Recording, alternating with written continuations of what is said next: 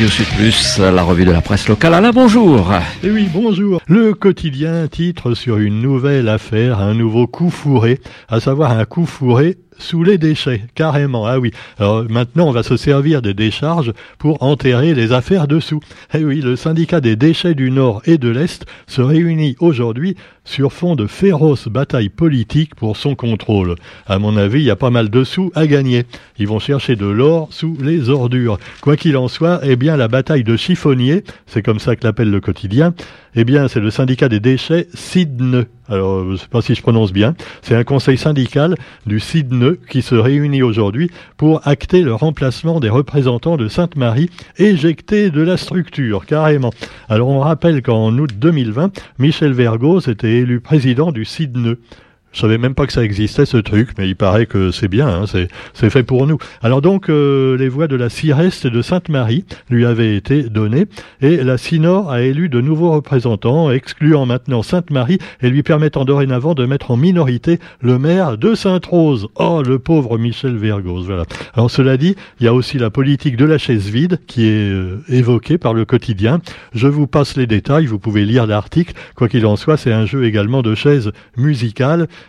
tout pour avoir peut-être un fauteuil, voire un siège quelque part. Bon, pendant ce temps-là, l'urgence peut attendre, parce que l'urgence sur le sujet des déchets, on le sait, ben, ça dure depuis les années 2000, et c'est pas fini, que ce soit d'ailleurs dans le nord, dans l'est, ou voire dans le sud, et apparemment, c'est pas prêt de se terminer. Pendant ce temps-là, eh bien, vous avez une autre affaire dont on parle beaucoup, c'est euh, le, ben, le bilan énergétique, justement, et on reste dans l'écologie, avec la région qui s'accroche à la PPE. Alors voilà, la PPE, on vous explique ce que c'est également dans le quotidien, et on nous parle des, kilotonnes de CO2 émis à la Réunion. Ça s'arrange pas. Alors évidemment, euh, on sait que maintenant on va avoir des voitures électriques qui vont, paraît-il, être moins polluantes, mais ça, ça reste à prouver. Le quotidien d'ailleurs, vous en parlez encore hier. Les énergies renouvelables, quant à elles, sont en recul. Alors évidemment, quand les plus gros ne donnent pas l'exemple, comment voulez-vous que les petits euh, fassent pareil hein? Euh, Vous avez par exemple euh, les jeux voilà, de, football, hein, avec plein plein de, de stades climatisés dans un pays où il fait 60 degrés à l'ombre. Et puis après, on va vous dire, bah, attention, quand vous mettez l'électricité, la climatisation, hein, mettez pas beaucoup. voilà. Ce qui fait que bah, voilà, c'est toujours les mêmes qui en profitent.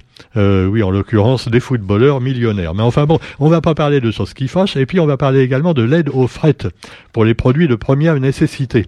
Alors voilà, c'est une solution trouvée par le MEDEF pour lutter contre la vie chère. Parce que évidemment, lutter contre la vie chère, ah ouais, c'est les pauvres également qui doivent se contenter des produits euh, bas de gamme, euh, qui sont quelquefois plus mauvais pour la santé, et qui paradoxalement font ceux qui sont qui, qui sont qui font grossir. Ben oui, un produit bas de gamme, ça fait grossir parce qu'il y a plus de sucre, plus de gras, plus de sel que les autres. Donc les pauvres comme ça, ben, ils meurent plus jeunes. Hein. Alors évidemment, ça peut être une consolation quand on est pauvre de mourir plus vite. Non, c'est peut-être ce que, ce que pense le MEDEF. Hein. Moi, j'en sais rien. Je dis ça comme ça. Quoi qu'il en soit, ils ont toujours des solutions, le MEDEF, qui leur coûtent pas cher. Hein, parce que eux, ils veulent lutter contre la vie chère, mais pas avec leur propre euh, pognon. Hein. C'est normal. Alors, ils pourraient également penser à baisser le salaire de leurs employés. Hein. C'est une idée qu'ils ont régulièrement. Hein. C'est pour ça qu'ils l'ont pas mis sur le tapis. Alors qu'est-ce qu'on peut faire? Eh ben, baisser l'octroi de mer. Alors l'octroi de mer, évidemment, euh, euh, la continuité économique maritime permettrait de baisser le coût d'importation de certains produits de première nécessité et aussi des matériaux de construction, mais aussi de réduire le coût d'exportation des déchets. On en revient aux déchets encore une fois. Alors voilà, donc euh, le ministre délégué aux Outre-mer s'est dit séduit par cette idée susceptible de faire baisser les prix pour le consommateur. Voilà, voilà. Donc on est bien content pour eux. Euh, le ministre délégué des Outre-mer, hein. le vrai ministre, c'est Darmanin. Il s'occupe aussi de l'intérieur. Tu vois, c'est le ministre qui s'occupe à la fois de l'intérieur et de l'extérieur. Euh, vous avez aussi euh, bah, les représentants du MEDEF d'outre-mer qui se sont rencontrés ensemble avec le, ministre, hein, euh, enfin le, le, ministre délégué, on va dire. Et puis alors voilà, proposition de financement d'une partie du fret à l'import pour les produits du bouclier qualité-prix, n'entrant pas en concurrence avec la production locale.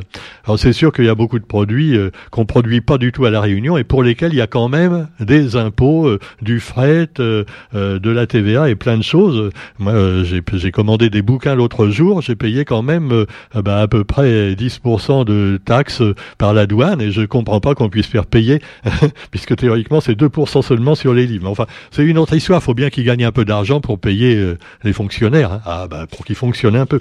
Alors pendant ce temps-là, mobilisation à Saint-Pierre devant le siège de la Fondation Favron. Et encore apparemment une association qui a des problèmes. Entre 80 et 100 personnes hier, malgré la pluie.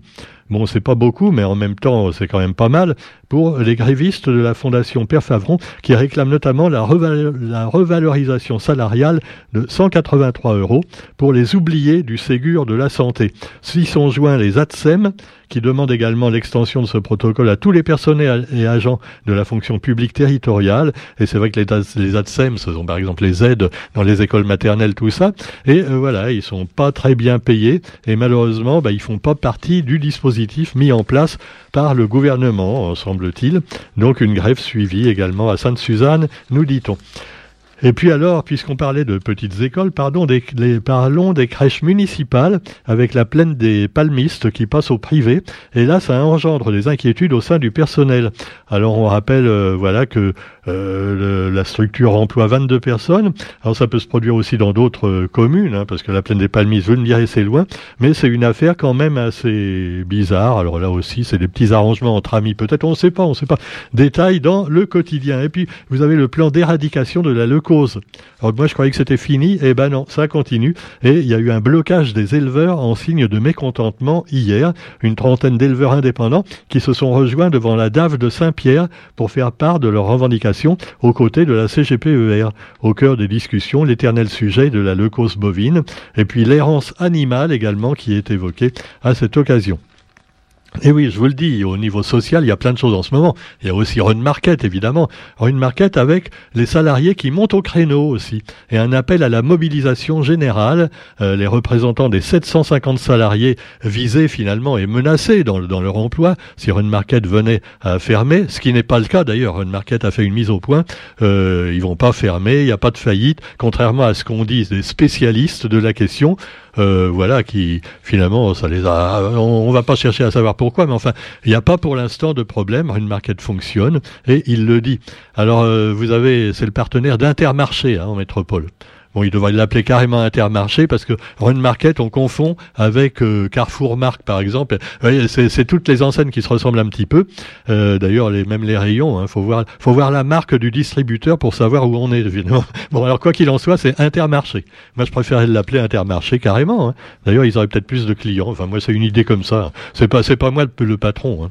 Non, non. Alors cela dit, les syndicats, euh, confirment Run Market à 80 millions d'euros de dettes. Et ça, c'est une réalité quand même. Donc ça peut euh, créer de gros problèmes dans les mois à venir pour le supermarché, l'hypermarché même en question. Et puis également un monsieur qui a des soucis, oh le pauvre, c'est notre bon maire du tampon, et oui, il a été jugé hier dans l'affaire d'embauche suspecte à la SPL Sudec. André Tianakoun a contesté les faits reprochés, il est accusé de favoritisme, et donc pour le quotidien, il renie ses amitiés. Alors il était accusé d'avoir embauché euh, la fille de son ex-premier adjoint, et alors lui, il dit bah non, euh, c'est pas une question d'amitié, euh, d'intimité avec la famille en question. Euh, c'est simplement parce que la, dame en question est tout à fait compétente. C'est une diplômée en ingénierie, sortie de l'ESSEC avec les félicitations du jury. Elle est passée aussi par L'Oréal ou Nestlé. Donc il a défendu cette dame et a passé en revue le CV prestigieux de la prévenue, retournée dans le privé et le secteur agricole après avoir quitté la SPL Sudec. Alors voilà, détail dans le quotidien. Bon, bah, on souhaite bonne chance à André Tianakoun. Il a l'habitude, hein, il connaît le tribunal par cœur. Mais euh, si jamais il était vraiment condamné, euh, alors que son avocat bien sûr a plaidé la relaxe, s'il était condamné, eh bien ce serait trois ans d'inéligibilité. Et alors là, j'imagine déjà ceux qui vont vouloir prendre la place hein, à toute chaude. Ah bah c'est sûr, hein. peut-être même Didier Robert serait capable, parce que là, il est un peu au chômage, il pourrait dire, tiens, ben, André, euh, vous voulez pas me redonner la place Ah non, euh, tu m'as déjà pas voulu la rendre l'autre fois, merci, hein, on a compris. Bon, quoi qu'il en soit, vous trouverez également eh bien, Sainte-Marie avec, euh, bah, on sait qu'il y a des petits problèmes aussi, mais là, on va pas on va pas parler de ça, mais du déficit budgétaire de 16 millions d'euros. Et Christian Annette plaide pour des économies drastiques. Voilà, alors c'est Christian Annette, c'est le frère de l'autre. D'ailleurs, il se ressemble un petit peu. Hein. Gilbert, vous vous souvenez, Gilbert? Ah, on n'entend plus parler. Hein. Pourtant, c'était bien chez Annette, disent les anciens socialistes. Bon, quoi qu'il en soit, vous aurez aussi l'actualité nationale et internationale. Et puis, euh, bah, vous avez euh, évidemment la, centrale nucléaire, toujours, dont on parle beaucoup en Ukraine, qui évidemment est victime de bombardements, euh, puisque c'est la guerre. Hein. et comme ça pourrait se produire un petit peu partout dans le monde, quand il y a la guerre, eh ben, on attaque les endroits stratégiques. Donc, pourquoi pas les centrales nucléaires hein.